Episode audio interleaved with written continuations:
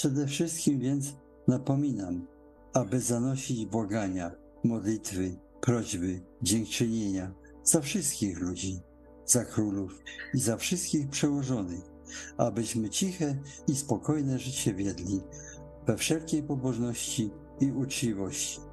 Jest to rzecz dobra i miła przed Bogiem, Zbawicielem naszym, który chce, aby wszyscy ludzie byli zbawieni i doszli do poznania prawdy.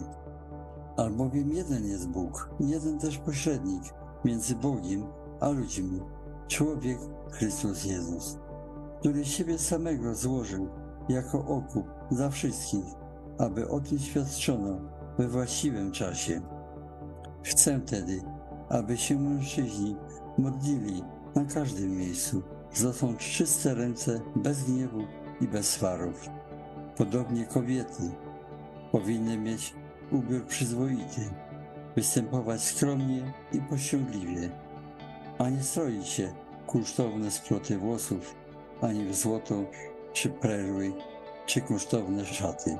Lecz jak przystoi kobietom, które są prawdziwie pobożne, zdobić się dobrymi uczynkami.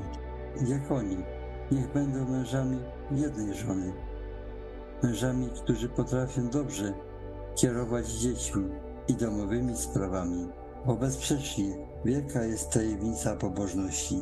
Ten, który objawił się w ciele, został usprawiedliwiony w duchu, ukazał się aniołom, był zwiastowany między poganami, uwierzono w niego na świecie, wzięty został w górę do chwały.